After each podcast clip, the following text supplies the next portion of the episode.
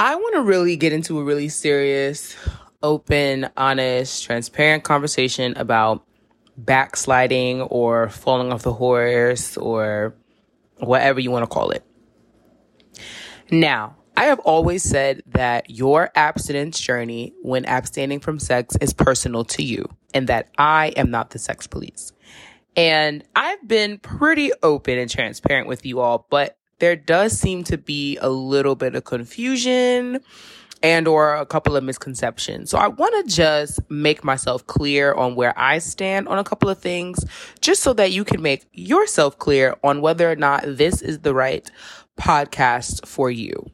As I will be releasing an audiobook and an ebook soon about my abstinence journey, my experience and sharing some tips and just activities and practices that I have developed along the way to keep me on my path, uh, I want to make sure that you feel like this is also the right path for you. Now, when it comes to backsliding, to backpedaling, to falling off the horse, before you can even really decide that, like, oh no, I've, I've, I've fallen off the horse, I, am doing the wrong thing, I, I've messed up my journey, I need to start over. Let's just really, really, really, really, really get serious and honest about how you're defining your abstinence journey.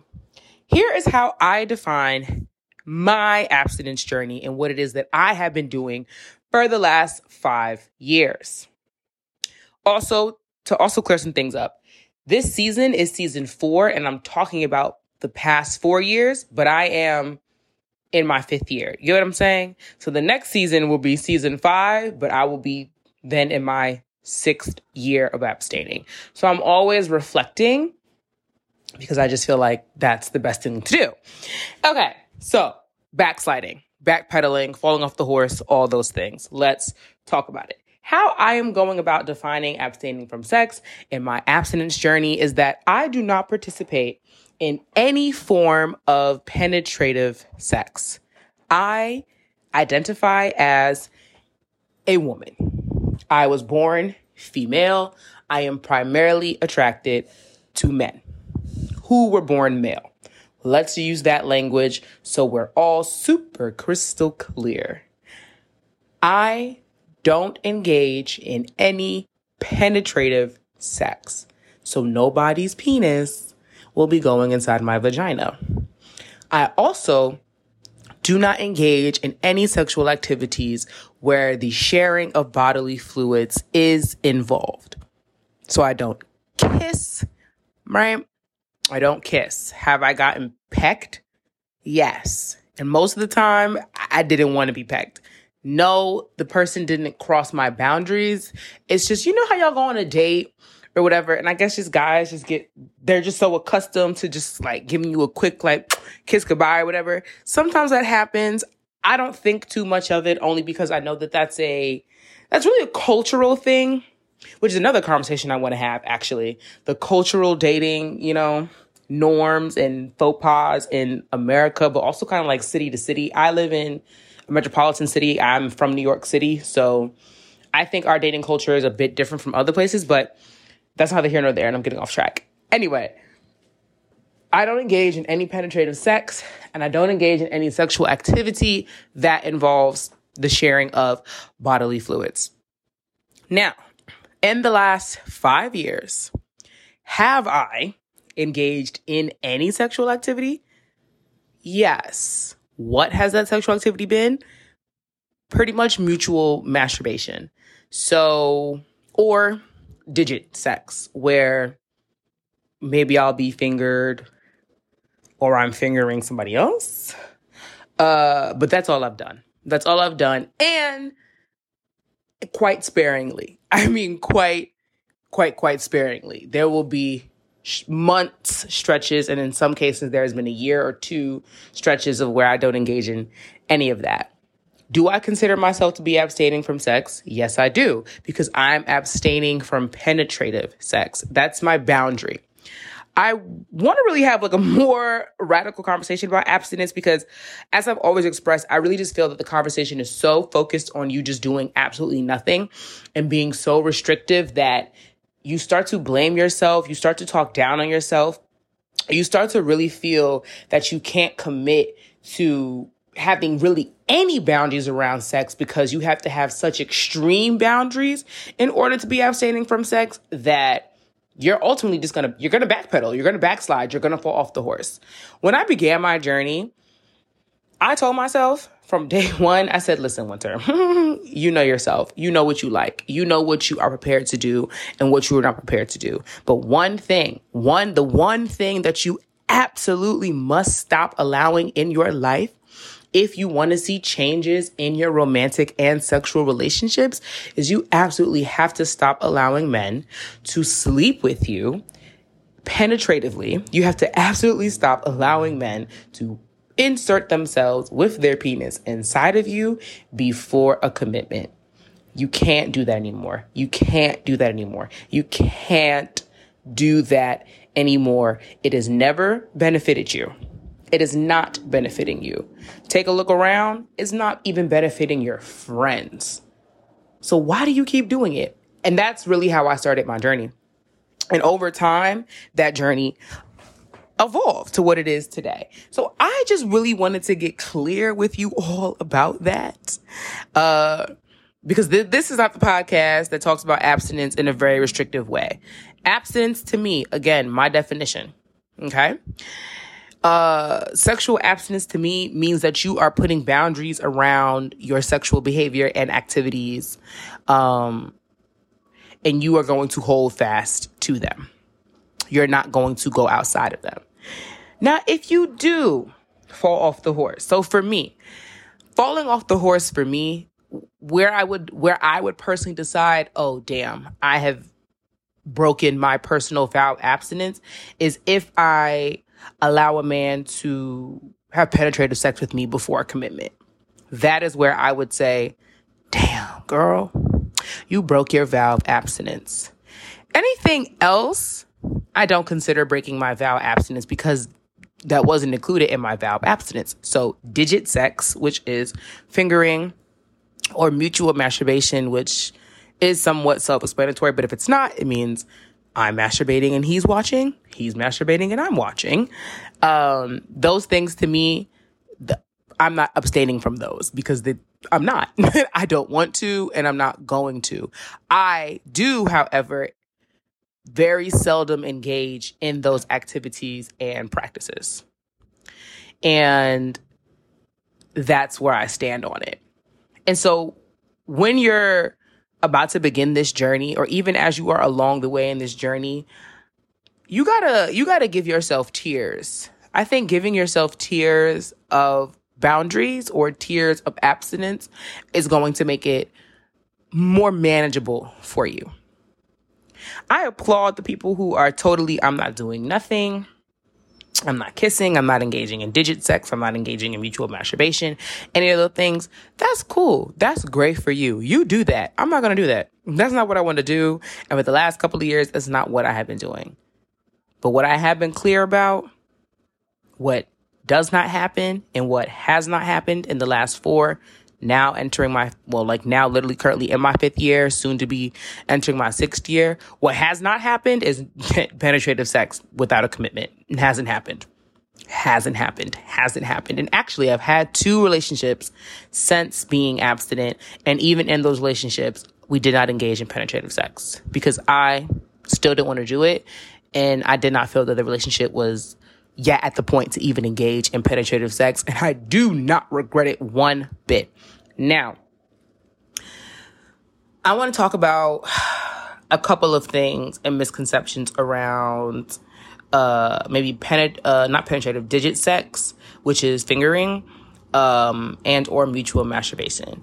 So most people engage in digit sex, which is fingering, because they feel that it's a safer form of sex. They feel like, you know, you can't get anything or pass anything by engaging in digit sex. I want to clear that up. That's not true. Every and any form of sex, there's always a possibility, one, of pregnancy, depending on what y'all are doing. Yes, even fingering. Because if somebody ejaculates and that ejaculate is on their hands and then they put that finger inside your vagina, although rare, it has happened. You can become pregnant So don't play around. The absolute only way for you to not pass anything along to another person um, or end up pregnant if you're worried about that as a woman, um, is to not engage in any sexual activity where you are sharing bodily fluids and or having skin to skin contact. So if you are someone like myself and you still want to engage in digit sex, I would just tell you to be very mindful in in that activity and make sure that your partner is not touching their genitalia during the act. So let's give a clear example. You're a woman, he's a man. Cool. You want to engage in digit sex, whether that's anally or vaginally. And so does he. That man, you need to make sure that that man is not touching his penis and then touching your vagina and inserting a finger in there or touching his penis and then inserting a finger in your anus. You, on the same hand, need to make sure that you are not touching your vagina or touching your anus and then touching his penis or inserting your finger into his anus. Um, once again, extremely rare that anything is passed along. Honestly, it's a it's quite literally like a 0.00000 like 26%. I'm not making that up. This is what I used to study and educate people on and I want to make sure I'm bringing that knowledge to you all as well that anything can be passed along such as like HIV or like gonorrhea or syphilis and things of that nature. Um but all in all digit sex is of all let's say and mutual masturbation of all in any sex practices uh the safest in terms of avoiding pregnancy or contracting anything. As always you know do your routine testing pay attention put the lights on or a lamp or something. Look at the person's genitalia before you engage in any sexual activity. Um you really sh- if, if you are going to engage in any sexual activity with somebody even mutual even mutual masturbation if you're just going to like masturbate with each other take a look at their genitalia and let them take a look at your genitalia you know? Check it out. Make sure everything looks up to snuff for you and with you. Um and pay attention to your body and any changes in your body. Okay? That is going to be my sexual wellness health advice to you because I only engage in digit sex and mutual masturbation. But again, I mean, very sparingly, very, very, very, very, very sparingly. And I'm very aware and present when I'm engaging in these activities. Um, because I just, you know, I want to see and know what's going on. And also because I'm a woman who has the capability to get pregnant. And I don't want no oopsie poopsie pregnancy because you ejaculated and then a finger was put inside of me and then the spermy spermy swam up. And what's so interesting is that these are not conversations that are had often because people really think that these things are such uh, rarities or anomalies that it's like, what are the chances? But especially in terms of pregnancy, like accidental pregnancy due to digit sex, much more common than you think much more common than you think. So I would also probably advise you to maybe not engage in vaginal digit sex very often and engage in more anal digit sex if you're open to it. If you're open to it, um, than any other form. Uh, my favorite form though to engage in with anybody if I want to be explorative in that way is mutual masturbation because it's your hands, you wash them, you're touching you you know what's going on. You, have nothing to worry about. You know what I'm saying? Um, that's all I can say. That's all I can really say on the matter. That's all I want to really say on the matter because I'm not a licensed professional. okay. This is not, none of anything that I've said today is meant to be taken as, you know, 100% replacement for speaking to a licensed professional, speaking to your physician, like speaking to a doctor. No, no, no, no, no do your own research, do your own Googles, read your own books, make up your own mind, make your own decisions. But I do want to be that candid with you all because I want you guys to know that I'm not here to judge you guys. Like, I see the emails you got. I'm going to start also reading the emails soon and answering questions here, introducing that segment. But I just want to be really open and honest and transparent with you guys because I I am not Mother Teresa. I am not Mother Teresa out here. And I never set out to be that on my abstinence journey. For me, it was, it, it really has always just been about seriously abstaining from penetrative sex because one, it's the most high risk sexual activity that I can engage in as a woman. Uh, because of pregnancy, because of uh, STDs and all those things. Like penetrative sex is the for actually for anybody, man or woman, it is the most high risk form of sex that a person can engage in. And I didn't see the benefit in doing that with anybody who I wasn't in a committed relationship with, a long term committed relationship with. And as I have grown and evolved on this journey, I absolutely do not and cannot see the benefit of doing that with anybody who is not my husband. I just can't see it. I can't see it. I can't see the benefit. I don't, I don't see the benefit. I don't. So I enjoy mutual masturbation and I enjoy digit sex with any partners that I've had uh, during my abstinence journey. Now, if anything that I've said has made you reconsider listening to my podcast or made you reconsider, I guess, yeah, considering me to be someone who's abstaining, that's okay. That's okay. That's, I don't mind. I really don't mind. I really don't mind because I've received such great benefit and protection and I'm experiencing an even greater like mental wellness from operating in this way sexually that I still want to share with people and I still think that it's worth talking about. Now, if if anything that I've shared has let you take a deep breath and a sigh of relief and has allowed you to kind of shake yourself off and feel better about what you might be doing in your own abstinence practice, I'm glad. I don't see the need or the reason to restrict yourself to such a level where you feel like any sort of sexual activity is to be demonized or you should use it as a weapon against yourself to say that you fell off the horse, you're doing the wrong thing, oh goodness, now you have to start over, or you're not really abstaining correctly. There's, listen to me. Listen to me this is me, okay? This is me.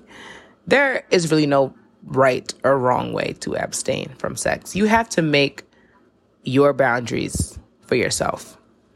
And then you have to hold yourself accountable to those boundaries. The only time that you are not abstaining correctly for yourself is if you go against your boundaries. And I have not gone against my boundaries. Not once during this abstinence journey of mine. I have not engaged in penetrative sex because it's that serious for me. I really, um, I've, I've had some experiences in my life where, yeah, I just, I realized, oh, I have to make a change. You know, God keeps me and continues to protect me, and God continues to make sure that nothing detrimental that happens to me, uh, mentally, physically, emotionally, sexually, and all of those things. And with that being said, I set my own boundaries.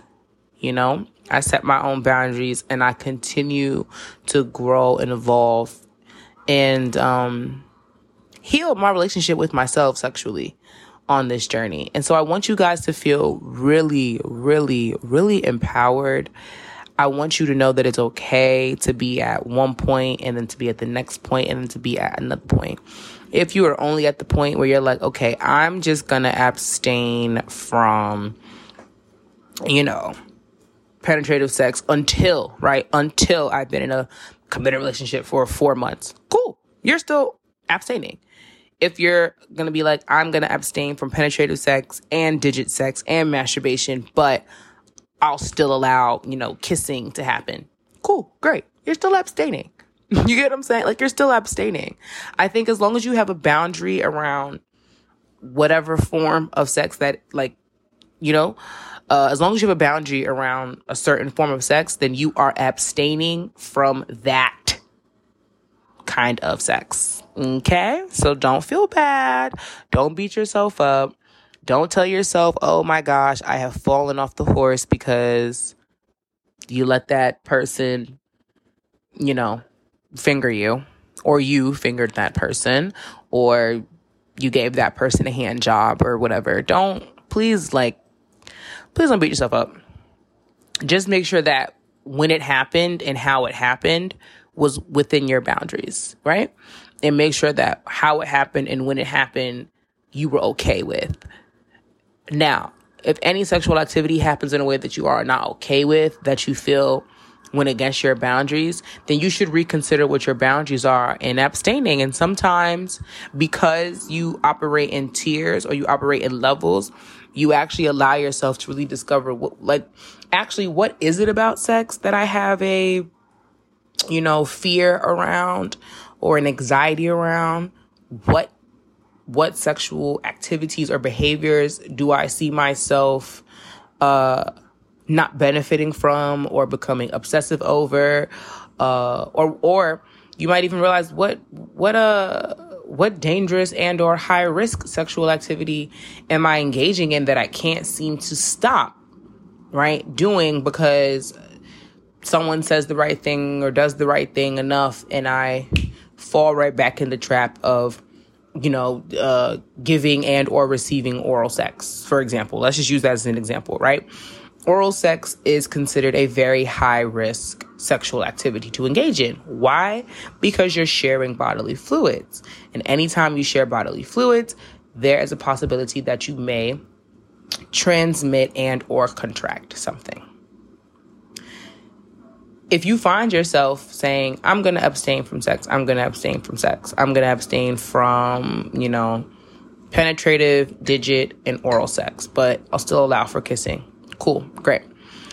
If you find yourself dating and then somehow, right, somehow getting to a point where whatever you're feeling good enough and the vibes are right and that person wants to perform oral sex on you or you want to perform oral sex on that person and you do, right? And maybe it's the third, fourth, fifth time that you've done that. It can be with the same person. It could have been with two people. What it doesn't really matter the person. It matters the activity and how many times you've done it. If you find yourself to continue doing that form of sex, but maybe not others, but that form, there's something emotional there that you need to explore more. And for me, the form of sex that I couldn't seem to stop engaging in before I did stop engaging in it was penetrative sex. It was like every time I was dating somebody, and, and I'm, hear me, dating, not in a committed relationship, just dating. Anytime that I was dating somebody, I would, it was like so soon, so early on. Sometimes not early on, sometimes a couple months in, but still, I would always find myself engaging in penetrative sex before a commitment of course there were times where I didn't until there was commitment that that was just the natural flow and progression of some of those relationships but I would say the bulk of them what was happening is that I was engaging in penetrative sex before I really wanted to. When I really sat down and got honest with myself I said damn I'm really actually engaging in some high risk sexual activity um for what reason like like to what benefit? When i'm like you know like i, I really sat there to myself. I was like i could like if i really want to you know get my rocks off real quick with a person i could just masturbate in front of that person. You know that's the thing that i'm into uh and that's the thing that most of my partners have been into. So i'm like wait a minute. I could just do that. We could just do that. We could actually discover way more about each other if he's just touching himself i'm touching myself. Or I can just engage in digit sex and just make sure and make sure that I set some boundaries up with my partner and be like, hey, listen, look, you can't touch yourself and touch me. You can only touch me and I can only touch you, you know, vice versa. That those are the boundaries around it, boo boo boo. Right? I was like, I could just be doing that.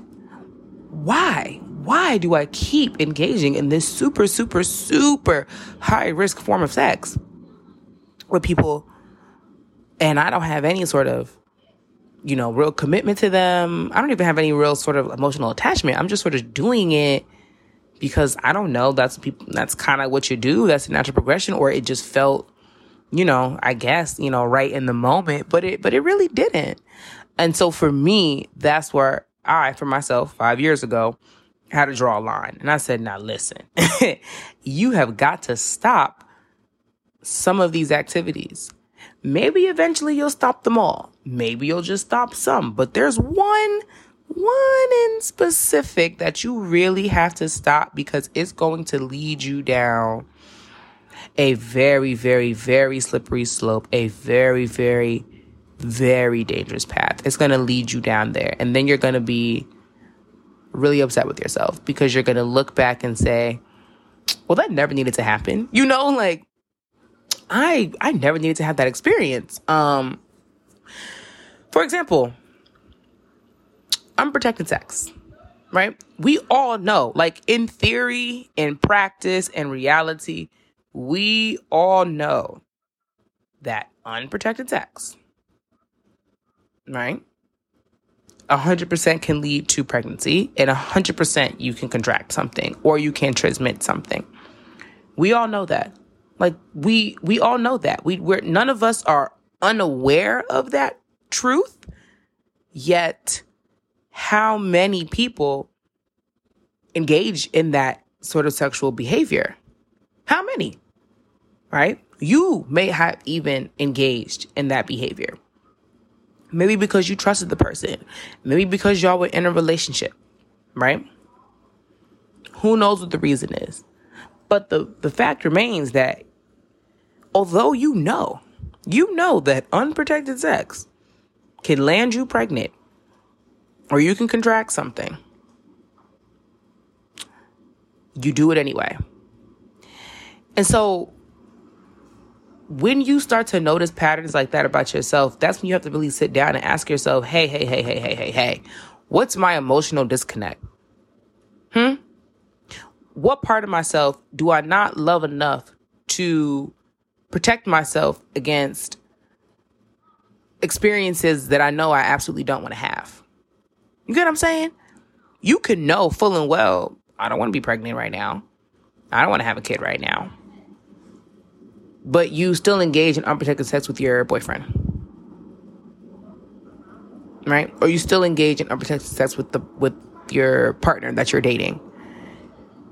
But you know you don't want to have a baby. You know you don't want to have a baby. No, like like you know you don't want to have a baby. So why? Why? Like really why? Because you want to orgasm? You can or you can orgasm with, without that. You can orgasm with a condom on. So why engage in such high risk activity? For what reason? And that's when you have to be honest with yourself and sit down and say, there's an emotional disconnect here. There is something deep down that I am like shoving deeper into myself, like to the pit of my belly, that I don't want to acknowledge or engage with because it's hurtful. But it's from that very place that you're going to grow and that you're going to fall deeper in love with yourself and that you're going to finally want to stand up and say, I want to protect myself. I don't want to engage in any more high risk activity for the simple fact of, you know, that those are the dating norms. That's the dating culture. That's what people do. That's how we form our bonds and relationships or whatever. That's what people say, right? I don't, mm, mm, mm, mm, mm. and that's what it was for me, for myself. I really just was like, I, I just don't want to, like, I just don't, like, I just don't want to engage in high risk behavior anymore. I don't. And although I was having protected sex, it, again, condoms are, you know, how effective, right? Birth control is how effective. At the end of the day, right? At the end of the day, we have all been told no matter what you do, like no matter what you do, no matter what you do, if you 100% don't want to have a child, then you, you know what I mean? Like you can't do that. You can't do that. And I have a lot of young mothers in my family, married and unmarried, right? Like in experience, but I also know a lot of young mothers. And uh, for me, it was one of those things, right? Where it's kind of like if you keep doing something long enough, it'll eventually probably become your experience if you don't change something about it. And for me, I really just felt deep down inside, if I if I really keep engaging in sex and penetrative sex, I'm gonna find myself pregnant. And I'm gonna be really upset with myself. And because I know myself, I would not have the child. I already knew that about myself. And so I also knew that I did not want to have the experience of having to have an abortion. And I have had to take friends to get abortions. And I've even witnessed a friend um, miscarry in front of me. And it's just very painful, very traumatic. And although those things weren't happening to me, right, I wasn't getting an abortion, I wasn't miscarrying. I knew that what had gotten my friends in that position was some by having unprotected sex and others actually by having protected sex. Um and I just I I don't I don't know if having witnessed that happen so many times um in my really really really early adulthood like I'm talking about like 19 20 21 22 um I'm not sure if witnessing so many of the young women around me experience things like that and then being so close to it like I said I, I took people I even paid right? Like I, I paid for some of my friends, and I would do it again. I would do it again. I would do it again. I would do it again in a heartbeat. In a heartbeat. Um, but those experiences were traumatic. Those experiences were absolutely traumatic for myself. So I know if it was traumatic for me, and from what my friends who have been uh open enough to, to share with me about how they felt afterwards because all of them haven't and i don't feel like they need to I, I like i said i can't imagine what it actually feels like to go through that um but for those who have shared with me i yeah i was just like yeah i um i don't want to do that i just don't want to do that i don't I don't want to have that experience. And I, again, I had to really wake up and I just had to go, oh my God, like, girl, girl, girl, girl. You're engaging in the same activity and behavior. And if you keep on doing it, there's a high probability, a high, high probability that you'll eventually find yourself pregnant too. And then what? Right? And then what? I know that most people sometimes like the rhetoric I see a lot, like TikToks and memes and stuff about when people go abstinent and they abstain from sex. Um, and primarily it's people really expressing that they're abstaining from penetrative sex. That's just like the unspoken thing there. Uh, is that they're like, you know, they're like, oh, I don't have to worry about, you know, like when women share it, right? It's like, oh, I don't have to worry about being pregnant. When, when men share it, it's like, oh, you know, I don't have to worry about possibly, right, having gotten someone pregnant or whatever. Um, because that's a big deal, y'all. Like, I mean, for me, it's all the things. Of course, of course, no one wants uh to ever experience an STI or an STD although most of them are curable and have medication, two of them are not. One of them, HIV, although not widely available to be cured, but can be cured, right? They have cured uh actually let's look up right now uh in the real time because I really want to give you guys now I just want to be clear with y'all. The um the science behind um STI treatment and cures has always really fascinated me because I have always felt like once we get to a place where STIs are not something that people have to actively worry about, everyone's sexual wellness, not just like physically, but spiritually will improve because th- that anxiety doesn't live there anymore. And I do think we're actually getting much closer to that being a reality than we know, but most of us aren't staying up to date on this sort of stuff. Um, now, as of March 28, 2023, three cases of HIV being cured have been reported to date. All three involved men with HIV in either leukemia or lymphoma. The men received transplants of stem cells from adult donors to treat their cancers.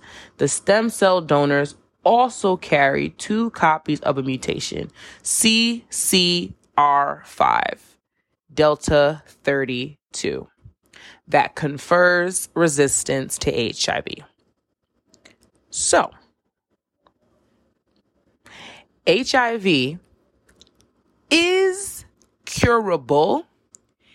It's just not widely available. The cure is not widely available because one, it's extremely expensive. Um, and the procedure is quite lengthy. And again, it's, it's just, it's just not widely available. It's not, you know, it's just not there yet. We're, we're not there yet. But, but listen to this, y'all. It is expected that a sterilizing cure for the HIV disease will be widely available within another five to 10 years. Another five to 10 years. I don't listen to me. That's incredible. To me, that's incredible. And it gets me really, really excited, uh, because, um, I, I don't know. I just, um, I've just always felt like, um, one day we'll figure it all out, right? All the things, all the cancers, just all the things. But um being a young black woman, being a young black woman, um, I know that HIV affects my community, this community, the black community, in such a debilitating way. Um, and I know it's due to lack of education, it's due to lack of awareness, it's just due to a lot of things, but it, it, it, it, it cripples. It, it's a crippling, crippling disease in the black community. And I want to see it eradicated. I want to see it eradicated for all people. I want to see it eradicated. So to hear that within another five to 10 years, we can expect a sterilizing cure for the HIV disease is incredible. Incredible, incredible. So, so right now, you know, as it stands, it can be cured. Not widely available, but we we can expect that it will be widely available in about 10 years. And I think that's really awesome. Everything else, uh, every other STI except for one more, uh, every other STI can be cured uh, with treatment. And I think most of them at this point now, uh, the treatments are like in pill form. Uh, some I think might take like one or two rounds of medication, depending on obviously a person's body and underlying conditions and things of that nature. Uh, yeah, but there are two that are not curable in the sense of there's no widely available cure. There have been reported cases and they are currently working on making, you know, a, a widely available cure. So I know for most people that, right, STIs are like the most scary thing to them when it comes to sex, in addition to or coupling that with pregnancy. And the most high risk sexual activity that you can be doing in terms of eh, exposing yourself to any of that is penetrative sex. And if you are not straight identifying, if you are LGBTQ, the most dangerous sexual behavior you can indulge in is any sexual behavior that includes the sharing of bodily fluids. That includes spit. That includes spit. I think a lot of times we think that it's just blood, semen, vaginal secretion, and breast milk, as well as female ejaculation. It also is spit, y'all. Spit. Spit is a bodily fluid that absolutely can transmit STIs. Okay? It's not the most common unless you are like directly kissing somebody and swapping spit. And now when I say directly kissing somebody, I don't mean like, oh, a peck on the lips. Now, although yes, skin to skin contact, skin to skin contact, the again risks are almost non-existent if there is no present uh excuse me if there's nothing present on the skin like in terms of like an ulcer or um, a blister or a, a, growth like if you have uh warts genital warts for example um you know you're more likely to pass genital warts on to somebody else if like warts are present and your genital warts come into contact with their genitals or honestly any other part of their body, like even their fingers, hands, things like that. But if there are none present, then although the body may like shed uh, STIs and STDs, the body does shed them, like sheds those cells. The likelihood of you transmitting it to another person is extremely low, though, because you're only shedding it mm, like maybe two to five percent. Again, it depends on people.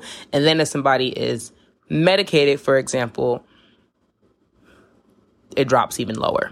So just educate yourself. Again, I'm not a licensed professional, I'm not a doctor. I'm just somebody who has educated herself a lot on this stuff because I was a sex health educator in college. And also I, I just like to be well informed and uh, I'm just a big champion for sex. I want everybody to have really good, really great sex in whatever ways that they feel most comfortable. And I want to see us eradicate every STI. And I believe that we can do it like within the next like 20 years. I do. I really do. I really, really do.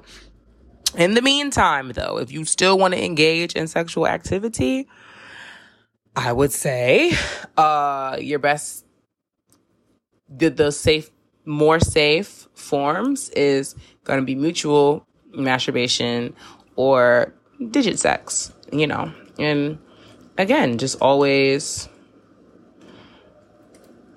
always look out for yourself, always do your routine testing. Um you know, I always I listen. uh I always go like every three, four months, even when I know like I haven't engaged in any sexual activity, I haven't had any partners, even when I know that I've only engaged in digit sex and I've only engaged in sexual contact that doesn't involve the exchange of semen, vaginal fluid, or blood or saliva. I still go, you know, because I, I just like to. Um, and also, I just like to have something recent and current up to date because listen to y'all. Okay, listen to me, y'all. And my husband, when he finds me, I want to have something current. Okay? Because when I ask him to go, you know, I want to be like, listen now, I, you know, I want, I want us to all be current. Um, but just, uh, look, don't fight with yourselves too much, okay? Don't fight with yourselves too much. Don't beat yourselves up too much. Um and just uh just know that you um are allowed to engage in sexual activity, okay? Because you because you are. Just don't allow your boundaries to be crossed not by yourself and not by somebody else. Just don't let your boundaries be crossed. Just be just be real. Be real about your boundaries and be real about what you want.